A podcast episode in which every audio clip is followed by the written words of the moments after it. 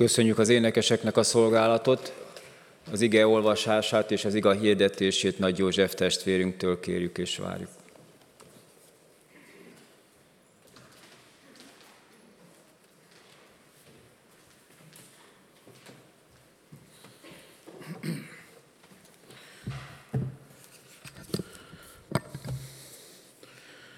Nagyon sok szeretettel köszöntöm a kedves gyülekezetet.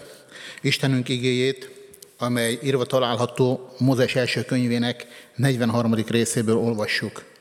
Az első verstől fennállva hallgassa a gyülekezet. Mózes első könyve, 43. rész, az első verstől az Isten igéje így hangzik. Az éhínség azonban országszerte súlyosbodott. Amikor megették az Egyiptomból hozott gabonát, ezt mondta nekik az apjuk. Vásároljatok megint egy kis élelmet. De Júda azt mondta neki, szigorúan figyelmeztetett bennünket az az ember. Ne kerüljetek a szemem elé, ha nem lesz veletek a testvéretek. Ha tehát hajlandó vagy elküldeni velünk testvérünket, elmegyünk és vásárolunk neked élelmet. De ha nem küldöd el, nem megyünk el, mert az az ember megmondta nekünk, ne kerüljetek a szemem elé, ha nem lesz veletek az öcsétek. Izrael azt mondta, miért tettetek velem ilyen rosszat, hogy elmondtátok annak az embernek, hogy van még egy testvéretek. ők így feleltek. Sokat kérdezősködött az az ember rólunk és családunkról. Éle még az apátok? Van-e még testvéretek? És ezekre a kérdésekre nekünk válaszolnunk kellett. Honnan tudhattuk volna, hogy majd ezt mondja?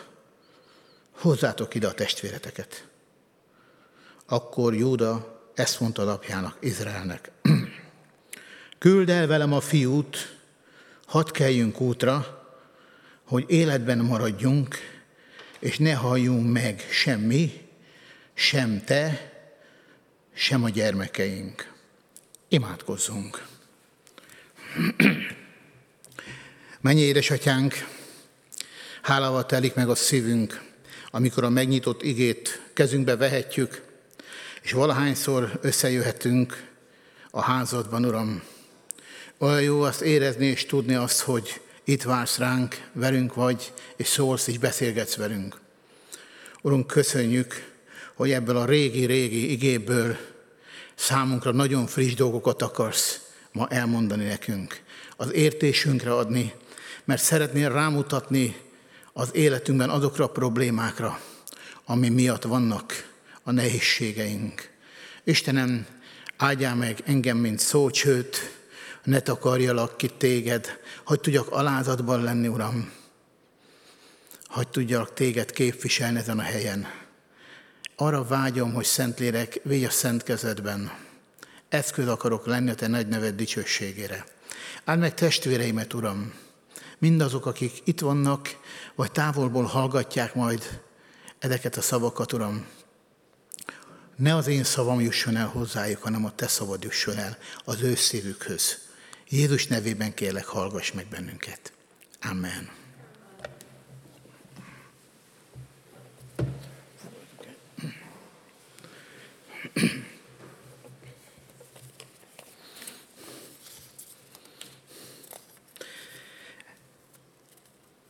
Nagyon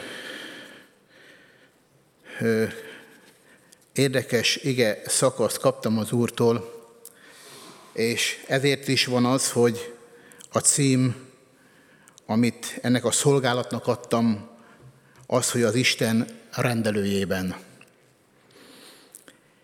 És én hiszem azt, hogy ma nem véletlen hangzik el ez a szolgálat, és Isten nem véletlen adta szívenre ezeket a gondolatokat. Senki ne gondolja azt, hogy ez azért van, mert elértem volna egy tökéletességet, és nekem van lehetőségem, jogom arra, hogy titeket bármilyen szinten is oktassalak, tanítsalak, szó sincs erről. Itt inkább arról van szó, hogy rendelkezek egy információval, ami nem tőlem van, hiszem, és úgy vagyok, mint a Samári alatt levő bélpoklosok, miután a szíriabeli tábor Isten elűzte, és bementek az üres táborba, és megpakolták a kiéhezett hasukat, jól laktak, dogtak is el a értékekből, akkor az egyikük azt mondta, hogy nem igazán cselekszünk. Ha most hallgatunk, akkor nem igazán cselekszünk. Mert benne a kőfalon túl igazot megvetettek bennünket, igazot kiközösítettek bennünket, igaz, hogy nem ugyanazt ettük, amit ott bent ettek, Jobb esetben a maradékokból kaptunk valamit, de most már nagyon régóta ez a kapu is bezárult. De mégis, azt mondja az egyik bélpoklos, nem igazán cselekszünk, ha ezen a, ezen a napon, ezen az ünnepi pillanaton hallgatunk. El kell mennünk, és el kell vinnünk a jó hírt. Be kell zörögni a városba, vissza kell mennünk oda, ahol nem szívesen látnak, vissza kell mennünk, be kell kopogtatnunk, és el kell mondanunk a jó hírt. El kell mondanunk a jó hírt. És mi ez, hanem az Isten rendelője? Mi ez, hanem az Isten csonálatos ö, ö, helyreállító munkája? Egy mottót is adtam a mai szolgálatnak, a Róma 3, 23-ban találjuk meg ezt a mottót, keressük meg. Bocsánat, a Károli szerint hadd kérjem. A Károli fordítás szerint Róma 3, 23.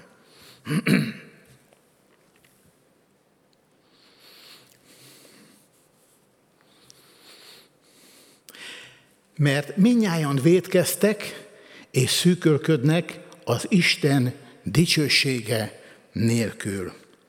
Ennek a gondolatnak jegyében szeretném ma az ige hirdetésemet elmondani, az igei fejtegetésemet megtenni, hogy minnyáján védkeztek és szűkölködnek az Isten dicsősége nélkül. Kétféle típusú ember létezik, az egyik, aki ezt elismeri, a másik, aki tagadja aki úgy gondolja, hogy nagyon jól megvan úgy, ahogy van. Köszönjük szépen, ő, ő el van önmagával, és ő ezekre nem igazán szorul rá. Aztán az volt a címe, az a címe a szolgálatnak, hogy az Isten rendelőjébe. És Ugye fölmerül az a kérdés, hogy mi is el szoktunk azért járni rendelőintézetbe, hogy miért megyünk a rendelőintézetbe. Ugye természetesen azért megyünk, mert vannak gondjaink, vannak esetleg fájdalmaink, vannak olyan dolgok, amit szeretnénk javítani, szeretnénk egészséges életet élni, szeretnénk kiteljesedni teljesen, és esetleg betegségeink, fogyatékosságaink, vagy gátolhatnak bennünket bizonyos munka elvégzésében, és szükségét érezzük annak, hogy hogy az orvos megvizsgáljon és rendbe tegyen bennünket.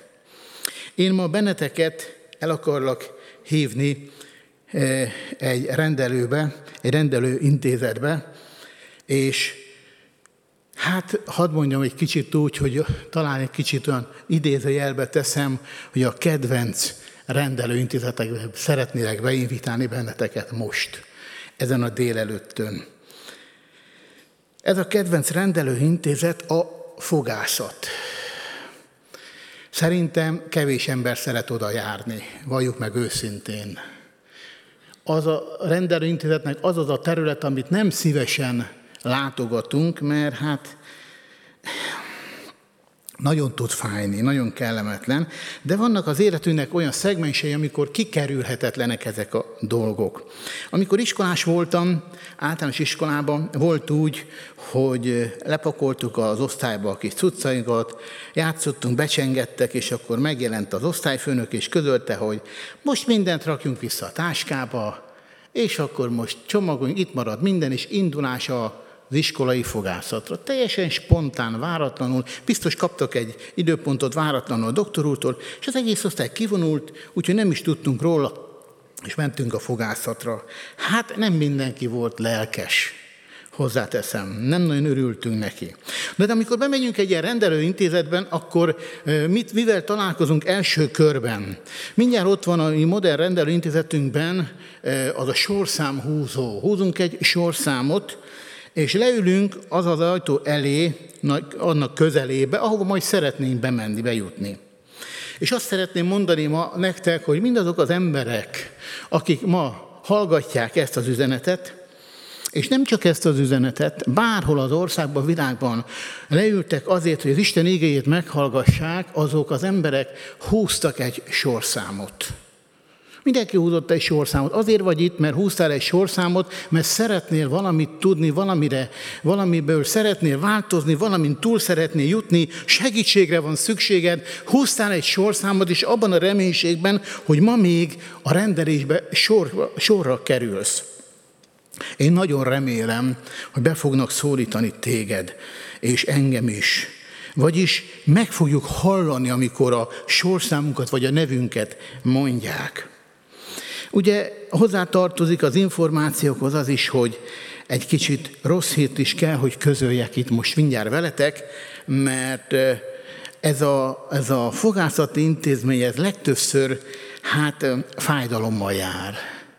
Ezek a beavatkozások nagyon sokszor kellemetlenek, és sajnos föl kell arra is készülnünk, hogyha olyan területünk van, vagy van olyan rossz fogunk, akkor bizony-bizony lehet, hogy fájni is fog.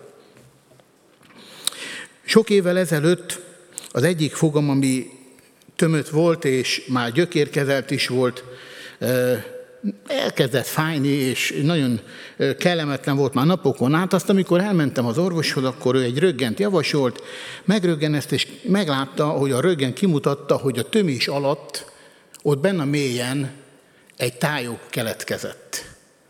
Amit szabad szemmel nem lehet látni, de bent dolgozott ott a csontok között. Nem volt mit tenni, nagyra nyitottam a számat, és a fúróval a doktor úr beavatkozott, és utat nyitott a tömésen keresztül. És testvérek, akármennyire e, furcsa, amit mondok, de a, én szeretem a valóságot innen is prédikálni. Én nem hallgatom ezeket el, és amikor átfúrta nekem ezt a tömést, akkor valami, valami borzasztó orfacsaró bűz jött ki, elnézést a számon. Megnyitotta az utat a tájog fölött, és az, ami ott belül elnézést rothadt, bomlásnak indult, ami tiszta geny volt, ami az egésznek a gócpontja volt, elárasztotta a számat, elárasztotta a környezetemet egy borzasztó kellemetlen szaggal. Majd a doktor úr ezt kifújta, kifertőtlenítette, gyógytömés, és helyrehozta az egészet, és többet nem volt vele probléma. Sokszor azt vesszük észre, lelki értelemben próbáljátok átvonatkoztatni, hogy olyan kellemetlen a leheletünk. Sokszor ugye az emberek nem szívesen beszélnek velünk, sokszor nem szívesen társalognak, nem szívesen avatnak bele a dolgaikba, és hogy mindegy kicsit úgy ki lennénk közösítve. És elképzelhető, hogy ilyesféle problémákkal szenvedünk lelkisíkon, hogy lelkisíkon mondom, kellemetlen a szájszakunk hogy mások számára nem vagyunk kívánatosak, nem szívesen viselnek el, mert olyan dolgaink vannak. És bizony-bizony be kell ismernünk azt, hogyha valamelyik fogunk beteg, azon a fogmosás nem segít. Azon nem segít.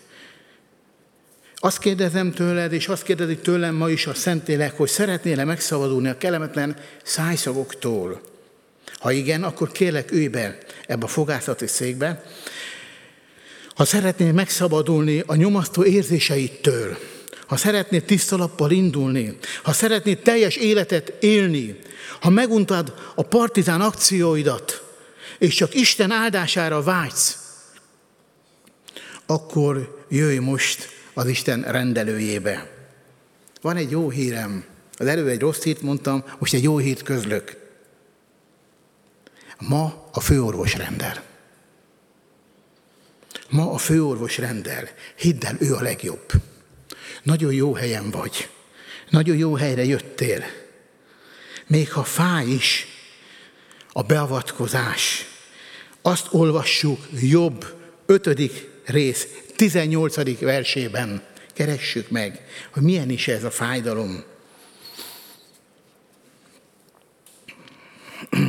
Jobb ötödik rész, 18. vers. Mert ő megsebez, de be is kötöz. Összezúz, de kezei meg is gyógyítanak. Amikor a fogorvos belenyúl a szánkba, és elkezdi a kis fogójával végig kocogtatni, vajon miért sajog az én fogsorom? Hol lehet a probléma? Fájdalmat okoz. A fúrás, a gyökérkezelés, ez mind-mind fájdalommal jár. Ő megsebez, de be is kötöz. összezúzza kezei meg is gyógyítanak. Ő a legjobb. Hiszed-e ezt? Hisszük-e ezt?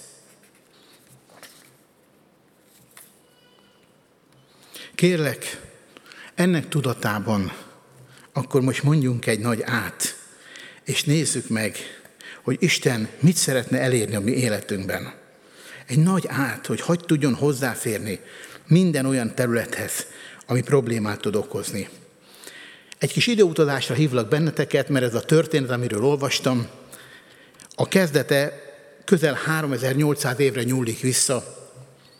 Krisztus előtt 1750 táján szólítja meg Isten Ábrámot, aki akkor még Ábrám és nem Ábrahám, megszólítja őt és kihívja, akkor ez az ember 75 éves, a neve az Ábrám felséges, felemelt, felmagasztalt atya.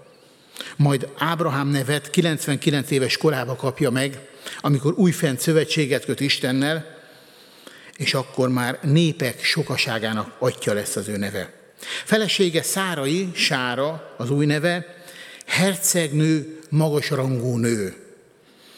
Én azt gondolom, hogy ugye általában neveket mindig úgy adták, hogy valamit, valamit akart, valamit, kifejez, valamit ki akart fejezni, és úgy tudom az írásokból, hogy Ábrám, amikor még Ábrám volt, akkor képes volt hazudni a felesége szépsége miatt. Mert olyan szép volt a felesége, attól félt, hogy Fáraó majd őt megöli, és a feleségét elveszi. És tudjuk jól, hogy Isten nagyon meginti ott a Fáraót.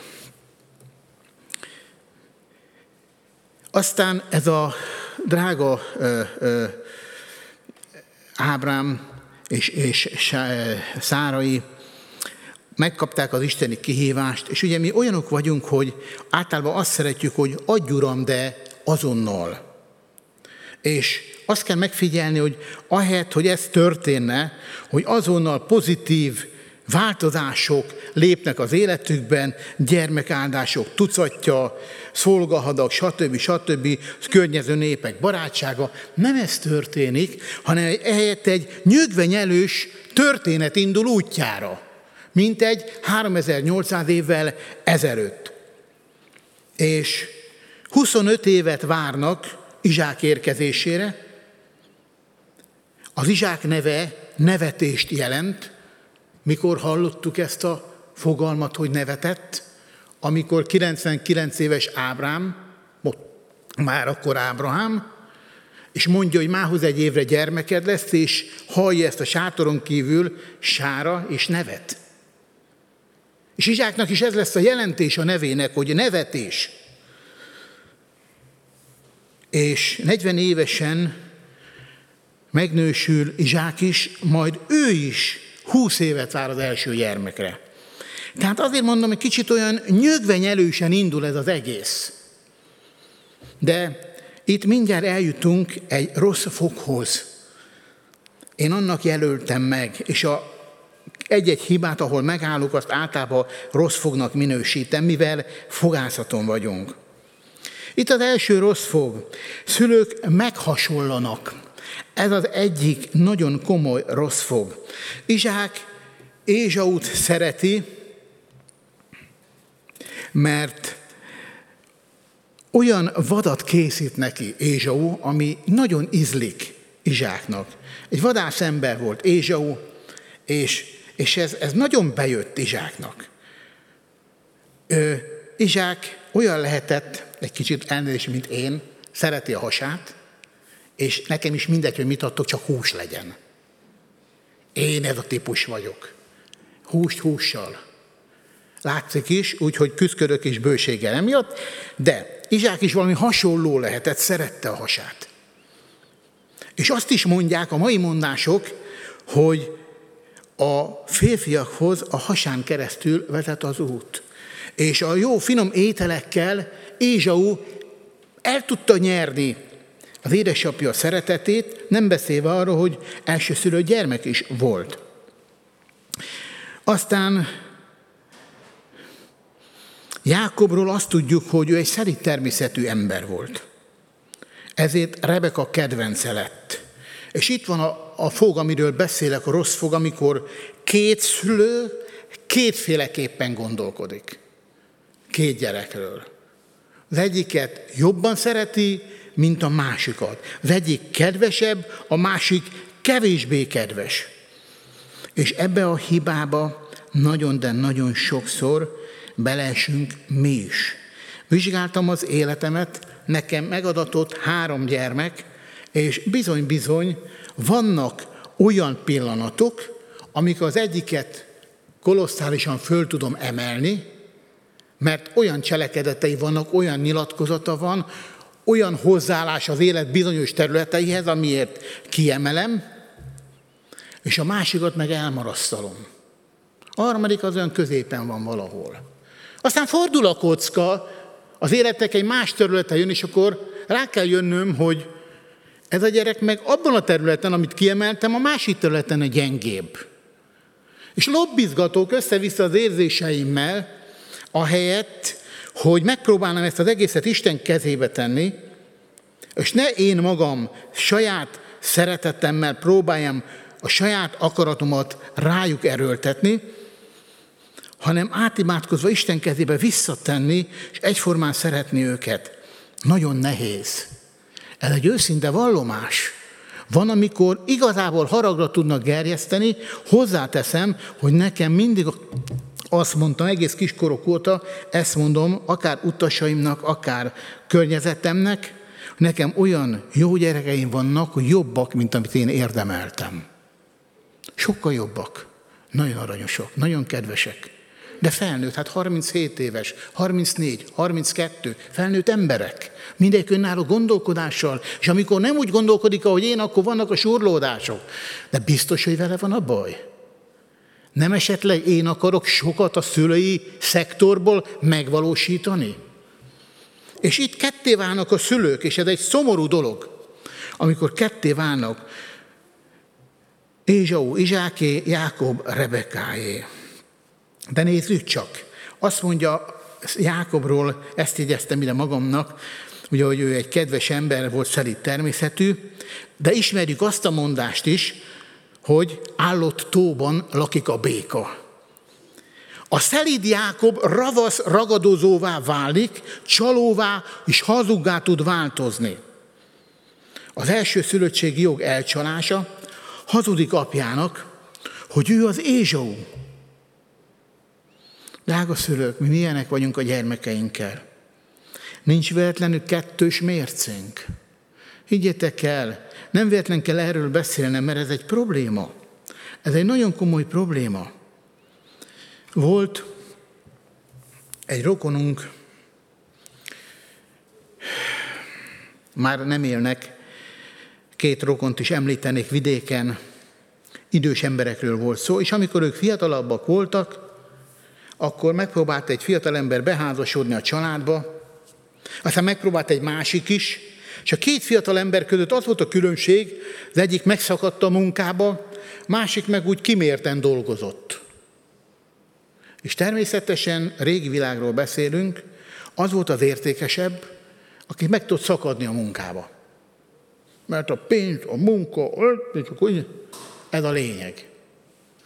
Amikor lekerültem oda vidékre, egy nagyon rövid időt laktam ott, hoztunk az állatoknak takarmányt, és benne volt a Warburg, aki ismeri a Warburgot, nagyon mély a csomagtartója, benne az 50-60 kilós ö, ö, takarmányos zsák is, szóltam a, ennek a kedves rokonok, segítsen kiemelni. Hőzöngve megegyezte, én a 80 kiló zsákokkal mentem a padlásra a létrán fölé, és vittem, és semmi bajom, te meg itt az 50 kilóval vacakolsz. Mondom neki, megroppan a derek, ami rossz hajlát, mert nem tudok úgy alányolni. Én nem ehhez vagyok hozzászokva. Utána hetekig nyomom az ágyat. De így meg, de úgy. Aztán mondtam neki, sóvor, később ez az erő jó lenne majd másra is. Aztán eljött az idő, amikor használni kellett a sprét, mert elfogyott az oxigén. És éveket élt így. De hálát adok az Istennek, hogy az élete az út végén fölfele tekintett, és az ő megváltóját kereste, és egy nagyon nagy békességgel távozott erről a földről. Biztos, hogy egyformán szeretjük gyermekeinket. Szoktunk-e úgy járni, ugye? Ha baj van, akkor te lányod. Ha valami jót csinál, az én fiam, az én, az én vérem. És akkor veregettem saját vállamat. Mindkét fiúnak a döntése, mindkét fiú a döntései következményeit viselte. És ide eljutottunk a második rossz fokhoz, és ez egy nagyon nehéz terület lesz most. Az első szülöttség megvetése. Tudjuk jól, hogy Ézsau megvetette, mert a pillanatnyi éjsége nagyobb volt, többet jelentett számára, mint az első szülöttségi jog. Lelki értelemben, ha valaki hívő szülők gyereke, és nem él a lehetőséggel, vagyis megveti az első szülöttségi jogot, mire gondolok itt? Tehát nem, nem lesz istenfélő keresztény ember. Sajnos nagyon sokan vannak gyermekeink, ismeretségkörünkben, családjainkban, hogy nem minden gyermek követi a hívő szülőket, és megtagadja, én úgy fogalmaztam, az első szülöttségi jogot. Az első szülöttnek kétszeres rész járt az örökségből. Ez lelkileg is így van. A hívő szülő gyerekének lenni egy különös ajándék. Én tudom, ebbe születtem bele. És azt is tudom, hogy nagyon sokan nem becsülik ezt meg. És itt jön egy nagyon nagy probléma. És ott látom én a fő problémát, amikor ehhez még a szülők is asszisztálnak. Említettem, hogy ez fájni fog. Ez egy nagyon csúnya fog. Kedves szülők, egy valamit jegyezzünk meg. Gyermekeinkért imádkozhatunk, de helyettük nem. Imádkozhatsz, mondhatod te reggel is az imádat, este is az imádat, hasznos dolog, tegyed, ne állj félre. De ha gyermeked nem imádkozik, akkor el fog veszni. Ez tény, ez egy axióma, ami nem szorul magyarázatra. Imádkozhatsz helyette, pontosabban érte, de helyette nem. Ezt a tényt neked, mint szülőnek közölni kell velük. Mindenképpen tudatosítani kell bennük. Jákobnak nagyon fontos volt az első szülöttség megszerzése. Szoktuk mondani, a cél szentesíti az eszközt. Amikor cél elérésére bármilyen eszköz bevethető, ilyen volt Jákob. Minden eszköz bevetett. Ha kell, átverem az apámat is. Itt engedjetek meg egy személyes történetet az életemből. Én szolgálataimban nagyon szeretem ezeket beépíteni, nagyon sokat tanultam belőle, és nagyon sokszor figyelmeztetnek. 76-78 táján, 1976-77, inkább olyan 77-78 lehetett körülbelül, akkoriban voltam 16 éves forma, és édesapám nem csak a Miklósi Pünkögyi gyülekezetnek volt a lelki pásztora, hanem a budapesti fővárosi gyülekezetet is ő vitte a Gizella úton, közel 200 taggal, és 17 évig volt ott lelki pásztor, nagyon sok ö, ö, ö, lekötöttséggel járt, heti háromszor volt alkalom, hétfőn imaóra, szerdán biblióra, pénteken istentisztelet, majd szom, vasárnap délelőtt délután összejövetel. A 200 gyülekezeti tagból mindig voltak problémás emberek, voltak kórházban betegek, úrvacsorát osztani, és mindezt Sziget Miklósról koordinálni nem volt annyira könnyű. És hát sokat hiányzott otthonról. Tudnunk kell azt, hogy az édesapám még házában soha nem volt tévékészülék. 77-78-at írunk nem volt tévékészülék. Abban az időben ö, eléggé szigorúan vették ezeket a dolgokat, nem volt. Édesapám a világból tért meg, egy nagyon-nagyon csúnya bűnös ember volt, és a Jóisten egy pillanatot átformálta az életét. És, és, és egy nagyszerű megtérése volt, egy nagyon dinamikus megtérése, és ő tudta, hogy a hét túloldalán mi van, honnan jött, és ettől próbált bennünket megvédeni. És az én kis történetem arról szól, hogy édesapám távol volt, és én meg voltunk a határaink, még tévénk se volt, és néha-néha olyan boldogok voltunk, amikor az iskolában volt egy környezetismertető film, és láthattunk valami tévéműsort, ami mozgott. Mi így nőttünk fel. És ott voltam 16 évesen, és a, a moziba, ahova nem lehetett természetesen eljárni, vetítettek valami, talán indiános filmet, nem tudom, mert abban az időben azok mentek. Minden áron meg akartam nézni a hatórási mozit. Ez engem érdekel, ez nekem kell. És rászettem a hugomat, aki hat évvel fiatalabb, mint én, hogy menjünk el együtt. Elmentünk. Apu úgyse ér haza nyolcig, megelőzzük őt, és nem lesz semmi baj. Bejött a hiba pont. Apu hamarabb ért haza, úgy látszik kihagyott egy lelki gondozást, azért, hogy otthon tudjon gondozást elvégezni. Vagy úgy volt vele, mint Filip a Gázába vezető úton, hogy menjél a járatlan útra, mert ott szükség van rád. És neki haza kellett jönni. És előbb hazaért, mint mi. És amikor megláttam az autóját, megláttuk az autóját, hát akkor nagyon ledermettünk, hogy most mit kell csinálni. És én az idősebb, a rafináltabb, a Jákob lelkületű, betessékeltem a hugomat, ő úgyis olyan kedvenc volt, egy kicsit olyan libling volt az apámnak. Hat évig nem született. A nyolcan vagyunk testvérek, és ő a, ő a hatodik gyermek, hat évvel utánam született, addig nem született közben gyermek, és valahogy egy különösebb szeretettel fogadták, és sajnos ott is megvolt az, amit az előbb beszéltem, hogy ez kedvesebb, az kevésbé kedvesebb. És hát beküldtem, hogy egy kicsit lágyítson a területen, mire én bemegyek. Hát sikerült neki lágyítani annyira, hogy hallottam a szíjnak a csattogását, és az édesapám veszekedését. Szerintetek meddig bírtam én ezt hallgatni, hogy ütik a hugomat? Azért a bűnét, amit én követtem el, aminek én voltam a szerzője. Nem ment ez sokáig.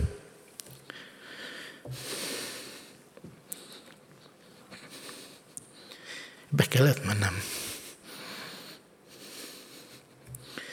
Bementem, édesapám kezébe ott volt a szíj. Akkor már tudta, hogy hol voltunk, és nekem szegezte a kérdést. Moziba voltatok? Igen. A következő az már nem kérdés volt, az már csattant a hátamon a szíj. És amikor ütött, akkor tudod, mit mondott? Bíztam benned, fiam. Bíztam benned. A szíjat nem is éreztem. Azt nem éreztem. Sokkal jobban fájt. Az a, az a lelki fájdalom, amit okoztam neki, bíztam benned. És az történt, hogy kettőt vagy hármat kaptam a szíjjal, és azt mondtam neki, mikor ezt mondta, hogy fiam, én bíztam benned. Akkor megfordultam, oda tartottam a hátamat, és azt mondtam, hogy üssél. Üssél, mert megérdemlem.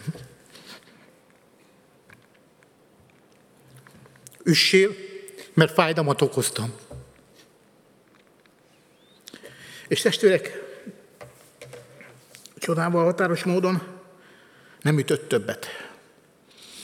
Megfordultam, és azt vettem észre, hogy eldobta a szíjat, és zokóval bement a szobába sírni. Nincs egy pézsed? Nincs, nem baj. És elgondolkoztam rajta, hogy mi volt az, ami kiütötte a kezéből a szíjat. Nem más. Köszönöm szépen. Elnézést.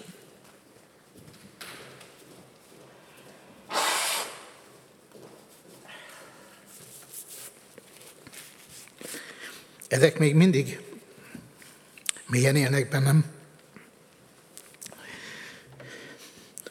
És tudod, miért én mélyen bennem? Mert nem tudom visszacsinálni. Nem tudom jóvá tenni. Nehogy azt hitt, hogy bocsánat kérés, ezt meg lehet oldani. Nem lehet. Amikor csalódnak benned, Amikor építettek rád, amikor bíztak benned, amikor tűzbe tették volna érted a kezed, és semmibe veszed az egészet, azt nem tudják kicsit, nem tudod visszacsinálni. Az a seb mindig ott marad. Nem menjünk messzire. Amikor majd meglátjuk őt, kívánom, hogy mindannyian meglássuk őt, majd oda át. Az Isten fiát, amikor meglátjuk, akkor ezekkel a sebekkel fogjuk látni őt. Amit én is te okoztál. Azokkal fogjuk látni. Nagy azt gondoljuk, hogy valami szuperunk meggyógyult, mert meggyógyulhatna egy pillanat alatt az ő teste. De látni fogjuk őt. Az által szegettet, akinek az oldalán is sem van. Akinek a hátán ott lesznek a kormás nyomok. Látni fogjuk őt. És azon gondolkoztam, mi ütötte ki a kezéből a szíjat, és az, arra kellett rájönnöm, hogy ad a beismerés.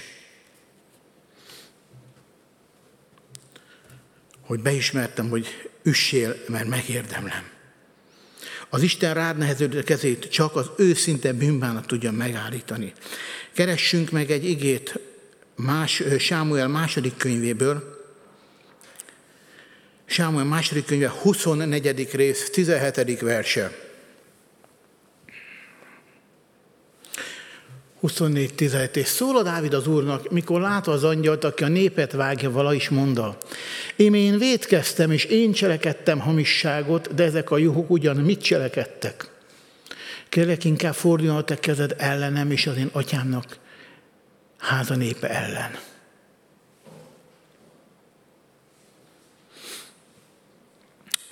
Ez akkor történt, amikor Dávid megszámolta a népet. És Isten büntetése végig vonul Izraelen. Dávidnak az ostobasága miatt 70 ezer ember leli halálát. Az én önfejűségem, szülői engedetlenségem miatt a hugom látta a kárát.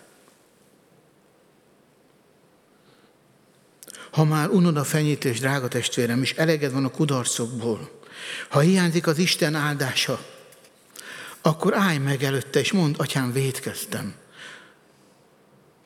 A mottunk miről szólt? Védkeztem és, szűkölkö, védkeztem és szűkölködöm a te dicsőséged nélkül. Ő ma azért szólítja a sorszámodat, Azért szólítja a nevedet a rendelőbe, rendbe akarja tenni az életedet, életemet. Lehet, hogy most azt mondod, hogy de nekem nem fáj a fogam. Engedd meg, hogy hadd nézze meg a főorvos. Lehet, hogy te most nem érzel semmit, de lehet, hogy egy kezdő lyukasodás, vagy egy kis fogkő, lehet, hogy azért nem sikerülnek a kapcsolataid, mert nem jó a leleted, lehet, hogy türelmetlenség, féltékenység, nagyra vágyás, kisebbségérzés, előítérzés, ehhez hasonló dolgok alkotta fogkövek nehezítik az életed. Mert ezek ott lehetnek, mint a fogkő, meglapul. Akkor Máriának, pontosabban Mártának az elhíresült mondását szeretném elétek idézni. És ezt a Szentlélek mondatja, amit Máriának mondott ott a Lázár sírjánál. A Mester itt van, és hív téged. A Mester itt van, és hív téged. Kérlek, mondj egy nagy át. Hadd tudja feltárni életed megkeserítő pontjait. A Szentlélek szeretné megértetni velünk, mi, akik az ígéret földjén élünk, és ezt jól jegyezzük meg, az ígéret földjén nem fogyhat el a kenyér.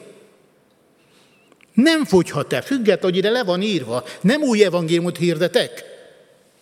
Az ígéret földjén nem fogyhat el a kenyér. Ha mégis elfogy, akkor annak komoly oka van. Eljött az életünkben egy olyan pont, amikor már nincs visszaút. Ézsau könyhulatása kereste, nem találta meg. Mi, akik az első szülöttségben élhetünk, becsüljük meg nagyon. Még egy igét hadd kerestessek ki, cselekedetek 22,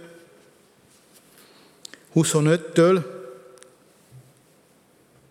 cselekedetek 22, 25-től, Amint azonban lekötötték őt szíjakkal, mond a Pál az ott álló századosnak, vajon szabad én néktek, római embert, kit el nem ítéltetek megostorozni? Miután pedig ezt meghallotta a szára, és elmenni, megjelent az ezredesnek, mondván, meglásd, mit akarsz cselekedni, mert ez az ember római. Hozzá menvén az ezredes mondanéki, mondd meg nékem, te római vagy én? Ő pedig mondta az. És felele az ezredes, én nagy összegét vettem meg ezt a polgárjogot. Páp pedig mondta, én pedig benne is születtem. Értitek a különbséget? Drága testvéreim, akik ti megvettétek a polgárjogot, nem vagytok kisebbek, szó sincs arról. Akik megvettétek azzal, hogy megtértetek, akik meghallottátok az Isten hívó szavát. Itt most nem arról van szó, hogy azok vannak magasra emelve, mint én, akik beleszülettünk. Itt most nem rólatok van elsősorban, elsősorban szó, hanem rólunk, akik benne születtünk családtagjainkról, akik, akik hívő szülők gyerekeként nőttek fel, itt kéne lenni, és nincsenek itt. Őróluk van szó igazából. Ti, akik megtértetek, nem belszülettetek, hanem megtértetek, nagy árat fizettetek. Ti úgy voltatok, mint az a, az a kincsvadász, aki megtalálta a, a szántóföldben a kincset. Mindenét eladta, azért, hogy övé lehessen a szántóföldben levő kincs. Ti ezt tettétek. Ti sok pénzt fizettetek érte. Lelki értelemben. Sokat fizettetek érte. De mi, akiknek az ölébe hullott az örökség, meg tudjuk-e tartani? Meg tudjuk-e őrizni? Tudunk-e vele élni? És ezt vetette meg Ézsau. De nézzük csak, mi lett Jákobbal. Jákob boldogan élt, míg meg nem halt. Igen, nem volna ez a mesében, de nem így történt. Jákob viszontagságai megkezdődtek. Ugye az áldás ellenére egy menekülés az ő útvonala.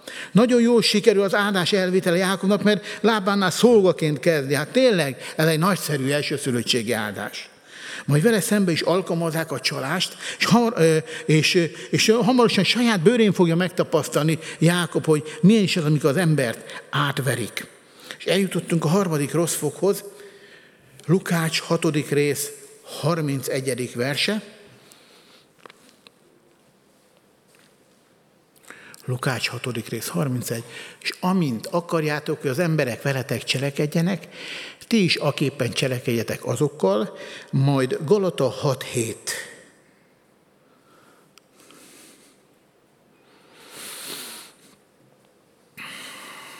Ne tévejegjetek, Isten nem csúfoltatik meg, mert amit vet az ember, azt aratja is. Nos, ez eléggé rendezett bennünket.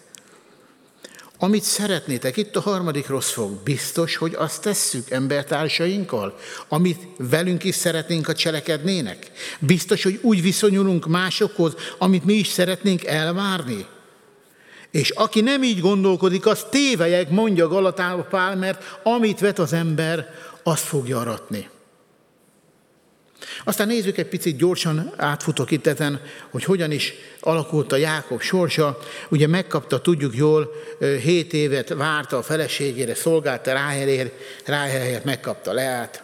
Nagy boldogság, ugye azt nem is szerette, de hát reggel derül ki, hogy hát bocsánat, de hát ő vele háltam, most már ő is az enyém. Majd újabb hét évet eltölt Ráhelér, és akkor így már egy kicsit ugye a mérleg egyensúlyba jön, aztán elkezdenek az asszonyok szülni, először hosszú idő után végre Isten megnyitja Leának a méhét, és születik Ruben, Simeon, Lévi és Júda, négy gyermek. Most már biztos, hogy szereti fog. Most már biztos, hogy enyém lesz a férjem. Hát aztán korán sem így volt, mert, mert Jákobnak a szíve még mindig Ráhel után dobogott. Ráhel látta az ő tehetetlenségét, és az ószövetségi szokások szerint odatta a Bélhát a szolgálóját, hogy szüljél hát ha szülne nekem is, azáltal megépülök én is, majd így megszületik Bélhától a Dán és Naftalin. Aztán Lea is fölbátorodik, odaadja az ő szolgálóját is, Zilpát, az is szül kettőt, Gádot és Ásérát. Aztán Leának újból megnyitja Isten a méhét, Izakár, Zebulon születik, megvan a tíz gyermek, a tizenkettőből. És, és már mikor már minden úgy veszni látszik, amikor már minden úgy kicsúszik Jákob irányításából, keze alól, akkor Isten megkönyörül Ráhelen is, és megszületik József. Majd amikor hazatérnek, akkor születik Benyámin, és Benyámin úgy kap életet, hogy az édesanyja ott fejezi be pályafutását, a szüleibe belehal. És József és Benyámin a Ráheltől született két gyermek, Jákob igazi szemefényei. Annyira végén születtek, hogy az a kérdés marcangolt engem, hogy valóban ez volna az Isten áldása? Ez volna, hogy ennyire későn, ennyire nehéz időben, ennyire viszontagságos körülmények között Isten előbb megáldotta Leát, előbb megáldotta ö, ö, Bélhát, a szolgálólányt, aztán az Ilpát, aztán újból Leát, és akkor végül, akiért dobogott a Jákob szíve, végül azt is megszállja az Isten. Hát mi ez, hanem az Isten rendelője, ahol helyre akar minket állítani, és meg akar gyógyítani a rossz döntéseinkből. Rossz döntések okozta sérülésekből. Amikor kerülőutakon érünk el céljainkhoz, mindig rossz döntések következménye az. Ugyanúgy a 40 évi vándorlás is az volt. A rossz döntés miatt a hitetlenségük miatt 40 évig vannak a kémek a földön, és, és ő, ő, nem fogadják el a, a, a két kémnek a, a, a válaszát, hogy meg tudjuk venni a földet, inkább a tízre hallgatnak, kétségbe esnek, és Isten a minden napért egy-egy évet kapnak büntetésbe a pusztába. Amikor a mai keresztények úgy fogyasszák Isten égejét, mint a szállodákban a reggelit, svéd asztalosan. Ismerős. Ez jó, ebből leszek. Ez nem jó, egye meg a szomszédom. Lehet így is, lehet mozsolázni, de ez nem lesz jó.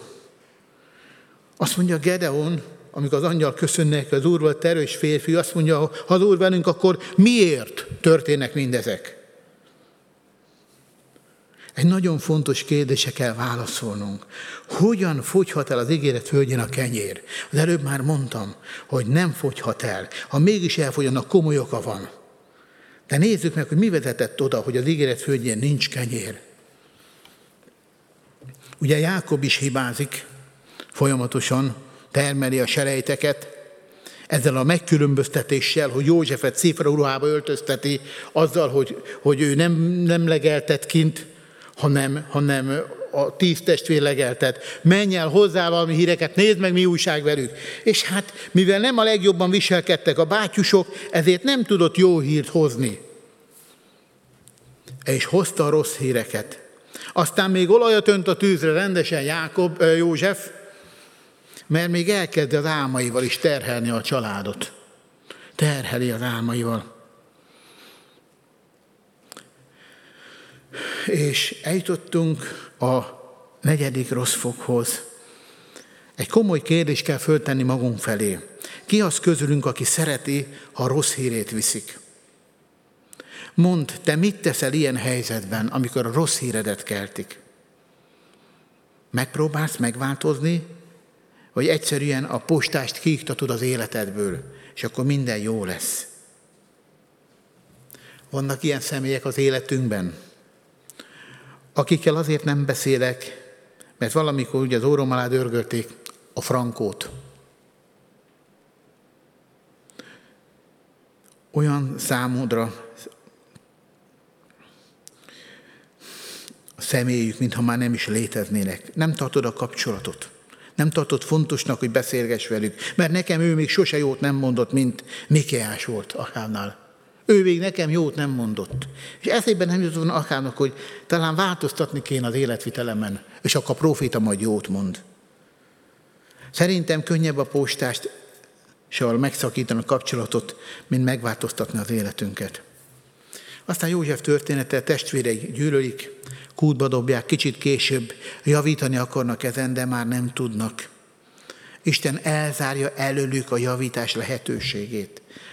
Olyan ez, testvérek, mint mikor meggondolatlanul valamit kimondunk.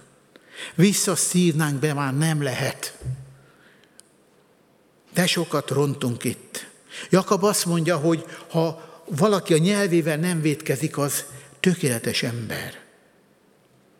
És bedobják Józsefet a kútba, aztán jönnek Midian kereskedők, kihúzzák, majd eladják az izmalitáknak, mindössze 20 ezüstért. Azt gondolom, hogy ezt tudta volna Jákob, hogy sokkal többet is adott volna érte. De nem tudta. Majd Potifár udvarába köt ki, börtön vár rá, aztán ott később eljut a fáraóhoz. Itt valamit még meg kell figyelni, hogy József 17 éves, amikor ezek elkezdődnek nála, amikor a kútba dobják, amikor eladják. 30 évesen áll József a fáraó előtt álmot megfejteni, és akkor teszi második emberré Egyiptomban a fáraó. És 39 éves József, amikor testvérei előtt felfedi magát. Vagyis 22 év. 22 év hazugság, 22 év képmutatás, 22 év színlelés, 22 év reménytelen fájdalom. Már Jákob részéről. Elveszítettem a fiam. Most már majd csak én találkozhatok vele oda át. Ó József, ó József, hányszor sírhatott, hányszor kesereghetett, hányszor, hányszor hajthatta könnyes szemmel álomra fejét, és aludt be a sírásba. Hányszor? Csak azért, mert a testvérei, a gyermekei meglopták, becsapták, félrevezették. 22 év. Addig nézték a gyerekek apjuk szenvedését, kemény, könyörtelen szívvel. Aztán Isten utána nyúl a történelemben ebbe a családnak. Júda és, te, és testvérei bűnének felszíre kell jönni.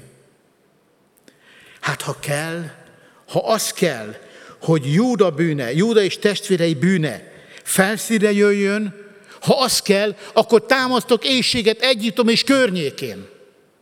És meggyőződésem, határozott meggyőződésem, most is azt mondom, az ígéret földjén nem fogyhat el a kenyér.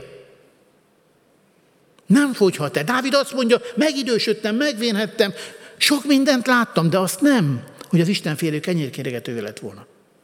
Nem fogyhat el. Ha elfogy, akkor nagy a baj. Amikor 2004-ben Indonéziába az a nagyon-nagyon nagy cunami lecsapott, teljesen váratlanul. Talán 300 ezer ember fölött haltak meg, ha, ha jól emlékszem a számokra. Volt egy kislány, aki figyelmeztette a környezetét, hogy nagyon nagy a baj. A tenger nagyon váratlanul gyorsan visszahúzódott. Ő valamit olvasott erről, hogy ez akkor szokott előfordulni, amikor. És utána mi fog következni? Nagyon nagy erővel majd előre fog törni a tenger. És nem hittek neki. És 9,1-es Richter sállámért földrengés mozgatta meg akkor azt a részt. És hatalmas vízáradat elsöpört mindent. Visszahúzódott. Valami baj van, visszahúzódott. Amikor e- ígéret földjén elfogy a kenyér, akkor igenis nagyon nagy a baj. Értsd meg Júda, értsétek meg többiek, tizen, tizenegyen, tizen, értsétek meg, nem lehet tovább hadugságban élni. Azért, hogy megtérjetek, azért, hogy, azért, hogy megbékéljen végre Jákob is, azért, hogy a ti bűnetek meg legyen bocsátva, azért Isten bocsátott éjséget Egyiptomra és a környékére. És meg kellett térniük, meg kellett vallani a bűnüket, mert amikor ott vannak a fára előtt, akkor, akkor döbbenten mondják egymásnak, ez azért van, ez azért van, mert a testvérünket így és így bántunk. És most kérik a vérét számon rajtunk. És nem hagyja nyugodni, és, és, és, és nem, nem nyugszunk addig, amíg ez így lesz, és, és ott vannak teljesen kiszolgáltatva. De senki, de senki nem emlékezett a proféciára, az álomra, amit egy felelőtlen 17 éves kamasz mondott, hogy a kévék meghajoltak az én kévém előtt. Erre már nem emlékeztek. Az, hogy a nap és a hold és a csillagok leborultak, erre sem emlékeztek. Csak láttak maguk előtt egy hatalmas urat, akitől függ az életük. És ez az úr megparancsolta, ha nem hozzátok ide a legkisebbet, semmit nem kaptok. Nem viettek innen el semmit. És teljesen oda van, oda van Izrael, hogy Jákob oda van, hogy miért kellett ezt elmondani, miért kellett ezt így csinálni, miért mondtátok, hogy van még egy gyermekem. És akkor, akkor elmondta Jóda, hogy nem tehettünk más, mert kérdezte. Nem tehettünk más. Ki gondolta volna? És Isten belenyúl, 22 év után belenyúl ebbe az egészbe azért, hogy, hogy Júda és testvérei bűn a felszíre jöjjön. Nem tudom, te hány évet cipelsz hasonló dolgokat, amit nem tettél le, ami sérelmek, amit nem tudtál elengedni. Isten szent lelke azt szeretné, ha ma felszíre jöjjön. Azt akarod, azt várom, hogy teljes éjség lépjen az életünkben. Azt várjuk, hogy minden áldás visszaszoruljon, visszavonuljon a medrében. Mert megteheti az Isten. Isten azt szeretné, hogy életünk legyen, és bővölködjünk. Ő erre hívott el bennünket. Isten nagyon szeretné azt, hogyha letennénk a terheket. Isten azért enged meg üldözést, támaszt különböző nehézségeket, betegséget, éjséget, amit Mózes mond a, a, a, az ötödik könyv vége fel, hogy mindez azért történt, hogy nyilvánvaló legyen, hogy mi van a te szívedben, mondja a népnek. Meddig bírjuk még a hazugságot, a szeretetlenséget, az előítet, a képmutatást cipelni? Isten ma itt van, a főorvos itt van, szeretne megszabadítani ebből a nyomorult helyzetünkből. Ez egy nagyszerű előkép ez a történet az Úr Jézusnak. Azt mondja Júda, engedd el velünk a fiút. Hadd jöjjön el a fiú, hogy életben maradjunk. És ha ez a fiú nem jött volna el, mi már nem élnénk. Mi már nem élnénk. De eljött a fiú, és az a fiú, aki eljött, úgy járt, mint József járt. Leszaggatták a ruháját. Bedobták egy kútba.